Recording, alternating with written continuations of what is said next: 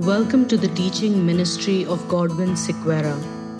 We believe that this message will help you see beyond the letter of the word into the spirit and cause you to have a more thorough understanding of the word of God. Here is Godwin. परमेश्वर की स्तुति हो मैं आप सबका धन्यवाद देना चाहता हूं कि ये मौका आपने दिया है मुझे प्रभु के वचन को प्रचार करने के लिए। और सबसे बढ़कर मैं परमेश्वर का धन्यवाद देना चाहता हूँ।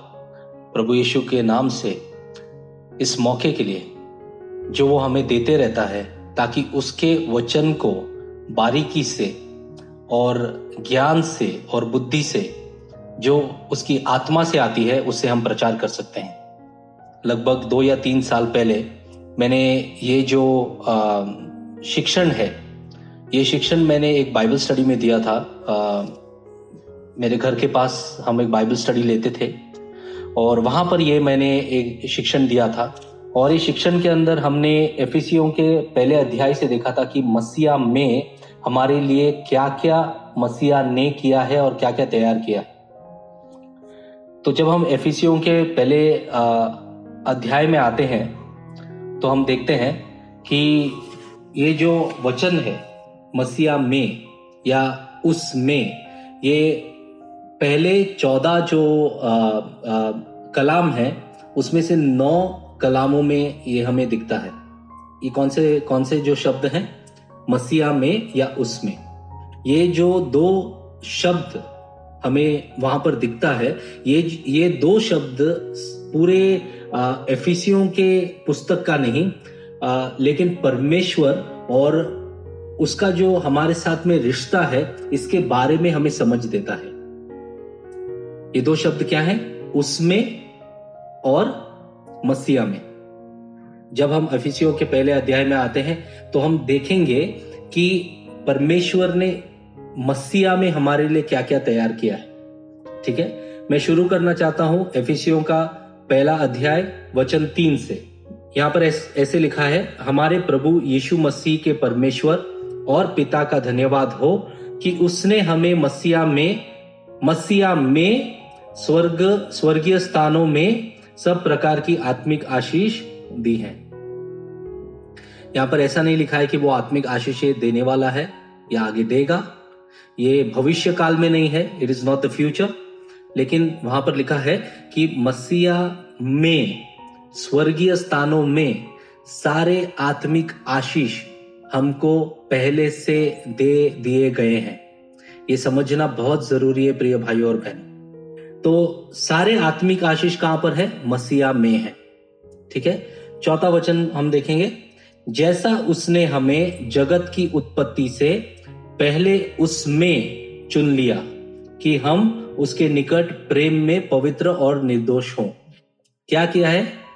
आ, हम उसके प्रेम में पवित्र और निर्दोष हो, ये प्रेम, उसके प्रेम में हम पवित्र और निर्दोष कैसे हो सकते हैं? क्योंकि उसने हमें जगत की उत्पत्ति से उसमें चुन लिया। पहले वचन में हमने देखा कि सारी आत्मिक आशीषें मसीहा में है, स्वर्गीय स्थानों में है, मसीहा में है। ये वचन कहता है कि परमेश्वर ने हमें पवित्र और निर्दोष बनाने के लिए चुना है। लेकिन कब चुना और कहाँ पर चुना? उसमें, यानी कि मसीहा में चुना है। ठीक है? पाँचवें वचन में हम आएँगे, और अपनी इच्छा के भले, अभिप्राय के अनुसार हमें अपने लिए पहले से ठहराया कि यीशु मसीह के द्वारा हम उसके लेपालक पुत्र हो। क्या किया है उसने? मसीहा के द्वारा हम क्या हो? लेपालक पुत्र, यानी कि अडॉप्टेड अडॉप्ट होना, और उसके पुत्र बनना। ये उसने पहले से ही उसके अभिप्राय के अनुसार पहले से ही ठहराया था। ये भी मसीहा के द्वारा ही होता है। ठीक है? पहला वचन, सारी आत्मिक आशीषें मसीहा में है। दूसरा, उसने पवित्र और निर्दोष हमें ठहराया, कहाँ पर ठहराया? जब उसने हमें चुना मसीहा में, तीसरा हमने देखा है कि उसने हमने, हमें ले पालक पुत्र चुना है। किसके द्वारा? मसीहा के द्वारा। अभी अध्याय एक का छठा वचन हम पढ़ेंगे कि उसके, उस अनुग्रह की महिमा की स्तुति हो, जिसे उसने हमें उससे, उस प्रिय में सेत में दिया। इंग्लिश में लिखा है his glorious grace which he has freely given us in the one he loves उसमें सेत में दिया है। उसमें सेत में दिया है। ठीक है? सातवां वचन हम पढ़ेंगे। सातवां वचन यो कहता है हम को उसमें उसके लहू के द्वारा छुटकारा अर्थात अपराधों की क्षमा उसके अन, उस अनुग्रह के धन के अनुसार मिला है। सातवें वचन में लहू के द्वारा छुटकारा मिला है। उसके लहू के द्वारा हुआ ये अपराधों की क्षमा मिली है। उसके अनुग्रह के धन के अनुसार मिला है हमें। ठीक है? ये दो बातें मसीहा के वजह से और मसीहा में हम उसके लहू के द्वारा किसमें मसीहा में उसके लहू के द्वारा ये मिला है। नौवा वचन हम पढ़ेंगे, क्योंकि उसने अपनी इच्छा का भेद उस भले अभिप्राय के अनुसार हमें बताया, जिसे उसने अपने आप में, यानी कि अपने में ठान लिया था। इंग्लिश में लिखा है his will according to his good pleasure which he purposed in Christ Amen. इतनी सारी बातें मसीहा में हमें मिल गई हैं। प्रिय भाइयों और बहनों, कोई भी समय हो, कितना भी कठिन हो, हमें यह याद रखना है कि मसीहा में हमें क्या क्या पाया है। जो आत्मिक आशीषों के बात होती है, ये आत्मिक आशीषें ये सारी हैं जो मसीहा में हमें मिला है। हम नैसर्गिक आशीषों के पीछे चलते रहते हैं और ये बातें ध्यान नहीं देते हैं कि मसीहा में, हमें मसीहा ने क्या क्या दिया है। दसवां वचन हम पढ़ेंगे कि समयों के, के पूरे होने का ऐसा प्रबंध हो कि जो कुछ स्वर्ग में है और जो कुछ पृथ्वी पर है सब कुछ वह मसीहा में एकत्र करे। कहाँ पर एकत्र होना है? ये सब कुछ जो स्वर्ग में है और वो पृथ्वी पर है वो मसीहा में जो कि कलिसिया का सिर है उसमें एकत्र हो जाए। ये वचन दस था। एफिसियों का अध्याय एक, वचन दस। और ग्यारहवा वचन हम पढ़ेंगे। उसी में, किसमें? मसीहा में। जिसमें हम हम भी उसी की मनसा से जो अपनी इच्छा के मत के अनुसार सब कुछ करता है, पहले से ठहराए जाकर मीरास बने। इंग्लिश में क्या लिखा है? In him we were made heirs. Heirs का मतलब पहले से ही परमेश्वर ने ठहराया कि हम उसमें मीरास बने। मीरास का मतलब है इक्वल एज जब विल लिखा जाता है विल के अंदर जो भी बच्चे होते हैं, वो लोग एज बनते हैं। उनको इनहेरिटेंस मिलता है। ठीक है? और मसीहा में हमें परमेश्वर पिता ने मसीहा में मीरास बना दिया है। और तेरवा वचन हम पढ़ेंगे, और उसी में तुम पर भी, किसमें? मसीहा में तुम पर भी जब तुमने सत्य का वचन सुना, किसका वचन?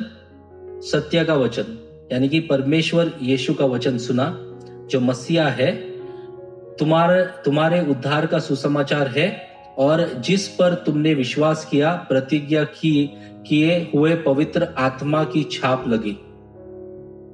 पहले क्या किया है? उसमें, यानी कि मसीहा में, जब हमने सत्य का वचन सुना और हमारा उद्धार का सुसमाचार है। ये सत्य का वचन जो आता है, वो परमेश्वर खुद है। वही शब्द है। यीशु मसीह वो शब्द है और वो सत्य है। जब ये वचन आता है, वो हमारे उद्धार का सुसमाचार बन जाता है। वो खुशखबरी है हमारे लिए। खुशखबरी क्या है कि ये सारी बातें जो पाउलुस कहता है कि जो हमने वचन अध्याय एक, वचन तीन से पढ़ा, अभी तेरह, तेरहवें वचन में हम आए हैं। ये सारी बातें मसीहा में, ये सारी बातें हमारे लिए तैयार की गई हैं। ये हमें मिल गया है। ठीक है? हमें सारी आत्मिक आशीषें मिल गई हैं। हमें पवित्र और निर्दोष ठहराया गया है। हमें ले पालक बना लिया है। हमें अडॉप्ट किया है।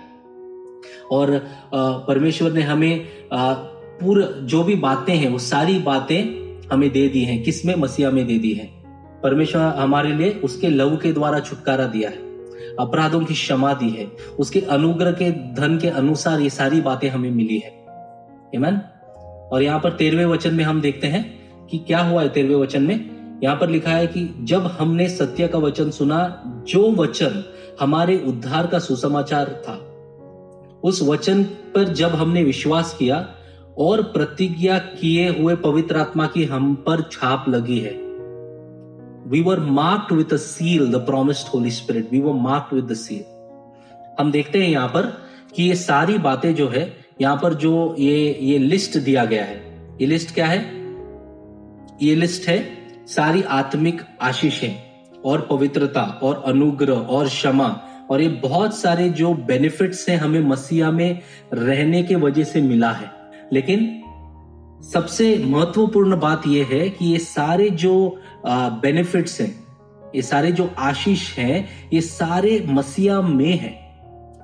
क्योंकि एफिसियों का जो हमने पहला अध्याय और वचन तेरा पढ़ा, यहाँ पर क्या लिखा है? कि यहाँ पर लिखा है, और उसी में तुम पर भी जब तुमने सत्य का वचन सुना, उसी में तुम पर भी, उसी में, क्योंकि हम उसमें हैं, हम उसमें रहने के वजह से जब हमने वचन सुना है उसके वजह से, सत्य का वचन सुनने से हम उसके अंदर, मसीहा में हमें लिया गया है। एक क्रिस्ती, एक मसीहत का जीवन जीने के लिए, एक क्रिश्चियन बनने के लिए हमको मसीहा में आना बहुत ज़रूरी है। नहीं तो हम मसीहत का जीवन या मसीहा मसीहा के लोग नहीं कहला पाएँगे। हम पवित्र हैं क्योंकि वो पवित्र है। बेटे हैं, हम बच्चे हैं, हम पुत्र हैं, क्योंकि हम उस पुत्र में हैं। उस इकलौते पुत्र में हम हैं, जिसे परमेश्वर ने दिया। हम हम जो मीरास हैं, वो क्यों है? क्योंकि हम उस मीरास में हैं, जिस, जिसका सब कुछ है। ये जो बातें हैं, ये यीशु के बारे में है, और जो भी बातें उसमें हैं, उसके बारे में है। क्योंकि हम जब वचन पढ़ते हैं हम देखते हैं कि, कि हमें क्या मिलने वाला है वचन से। लेकिन ये सारी बातें जो है वो यीशु में है क्योंकि यीशु ही ये सारी बातें हैं। ये समझना बहुत ज़रूरी है। लॉर्ड जब हम ये ये अध्याय पढ़ते हैं तो हम देखते हैं कि पाउलुस जो है यीशु के बारे में बहुत सारे जो दूसरे दूसरे बातें हैं, उससे वो शुरू करने से पहले पाउलुस जो है वो मसीहा के बारे में शुरू करता है।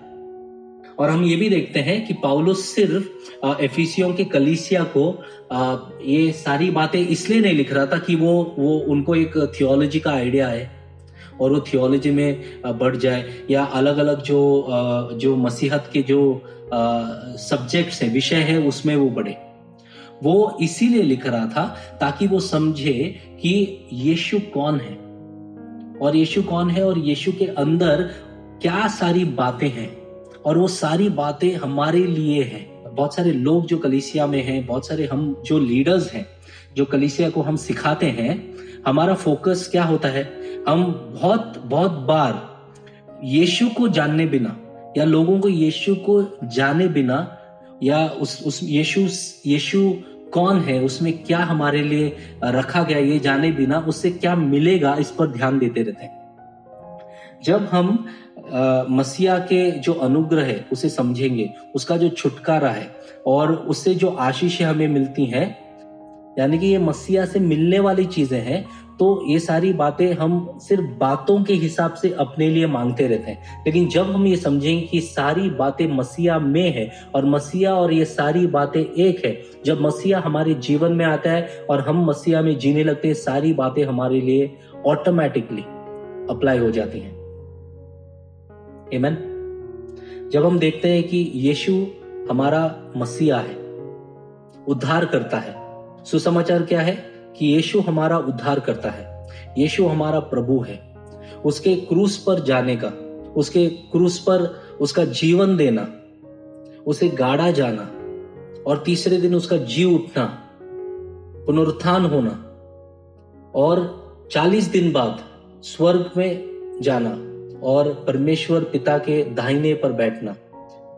इसमें से हमें सुसमाचार का जो विषय है, मैसेज है, वो मिलता है।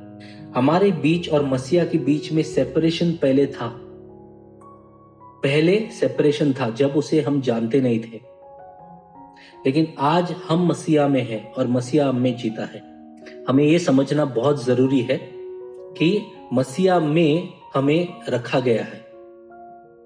हमारा जो चाल चलन है मसीहा में, वो इन सारी चीज़ों के पीछे हो जाता है, लेकिन हमारा चाल चलन जो असलियत में होना चाहिए वो मसीहा में केंद्रित होना चाहिए।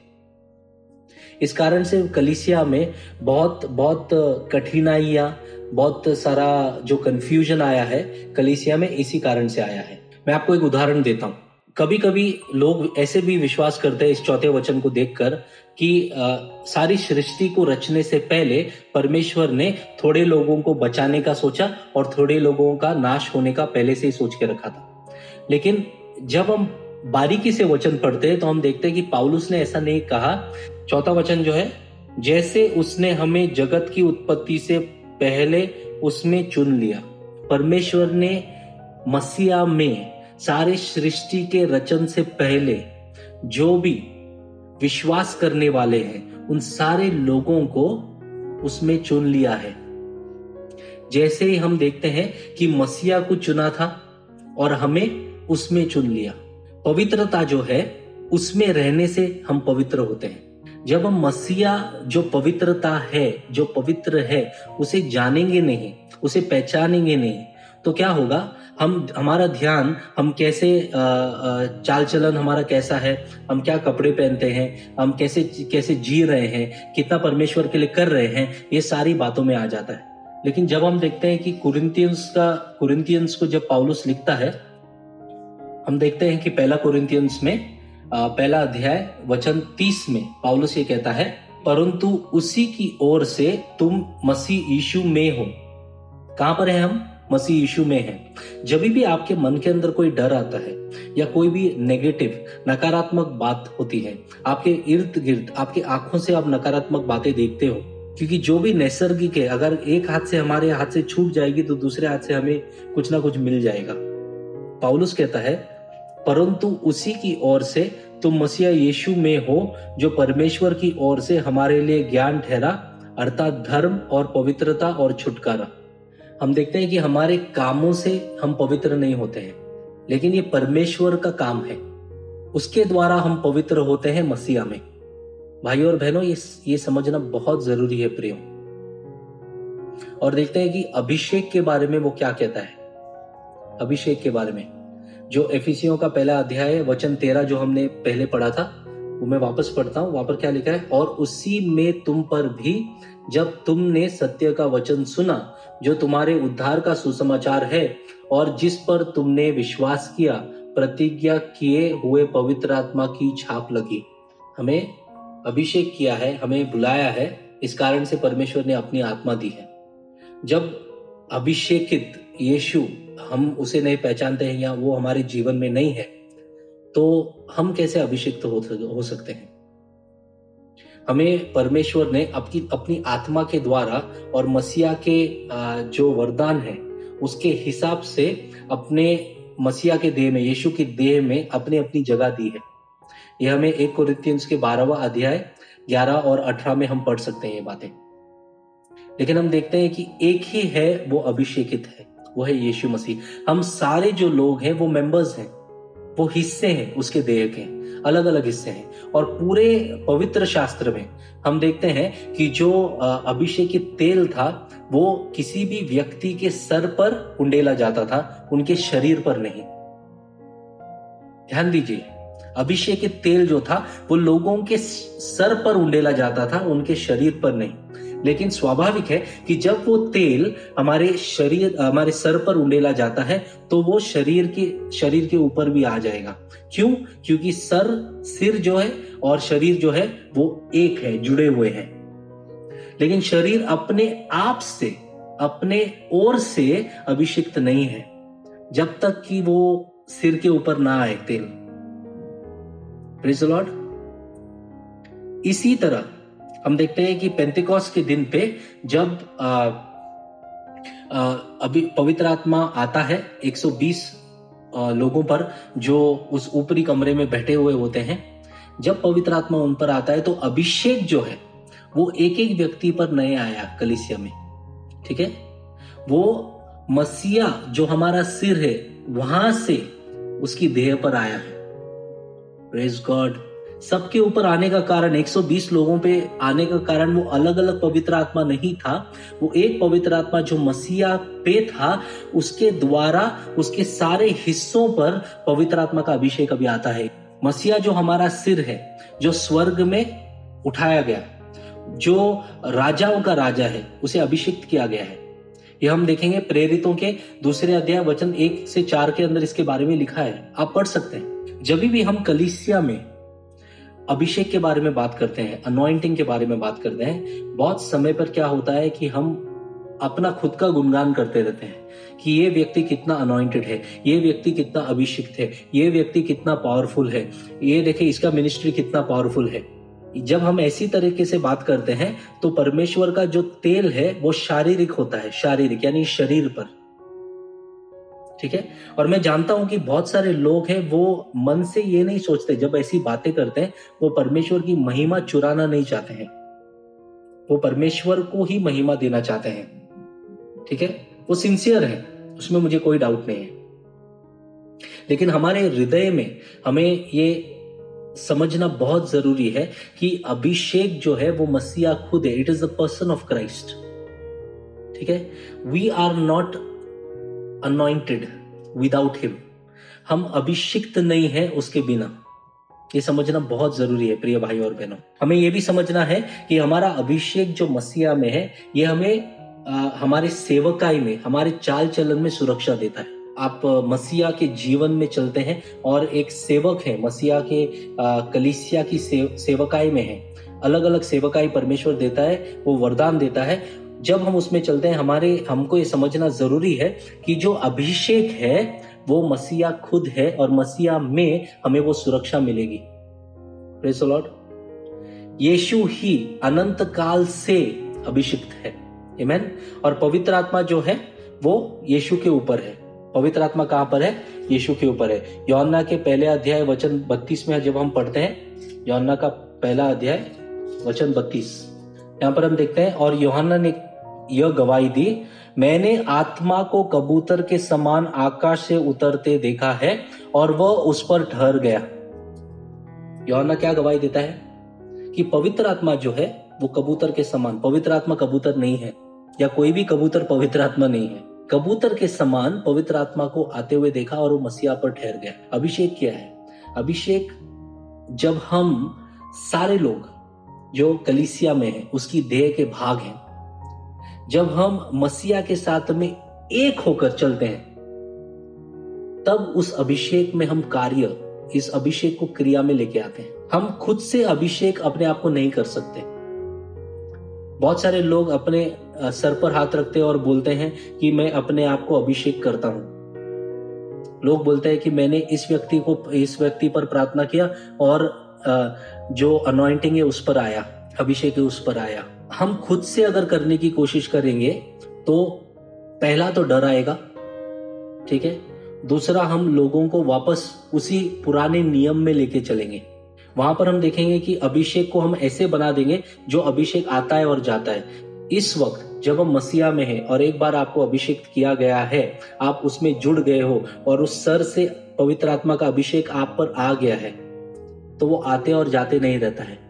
ये कुछ बातें हैं जो हमें समझना बहुत ज़रूरी है कि मसीहा में हमें क्या क्या बातें दी गई हैं, मसीहा में हमें क्या क्या मिला है। परमेश्वर यह चाहता है कि हम उसके बेटे को समझे, उसके बेटे की खोज करें और आत्मिक आशीषों के पीछे ना चले। ये सारी बातें हमें दी गई हैं। पाउलुस ने ऐसा प्रार्थना नहीं किया कि एफिसियों का जो कलिसिया है, उसे सारी बातें मिल जाए जो परमेश्वर ने उनके लिए ठहराया है।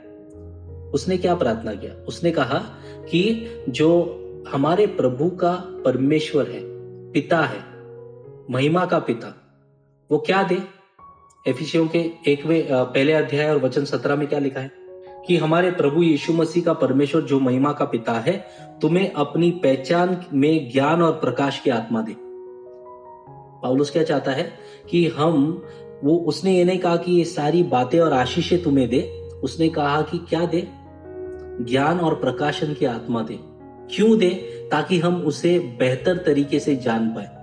जिस वक्त हम मसीहा को जान पाएँगे और उसमें जिएँगे विश्वास के द्वारा तो सारी बातें जो हमारे लिए बनाई गई हैं वो हमारे जीवन में आ जाती हैं।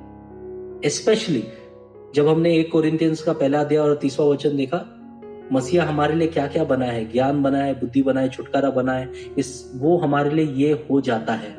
ये हमें समझना बहुत ज़रूरी है, प्रिय भाई और बहनों। और मैं ये छोटी सी शिक्षण के द्वारा ये चाहता हूँ कि आपके मन को आप प्रभु में बनाए रखें।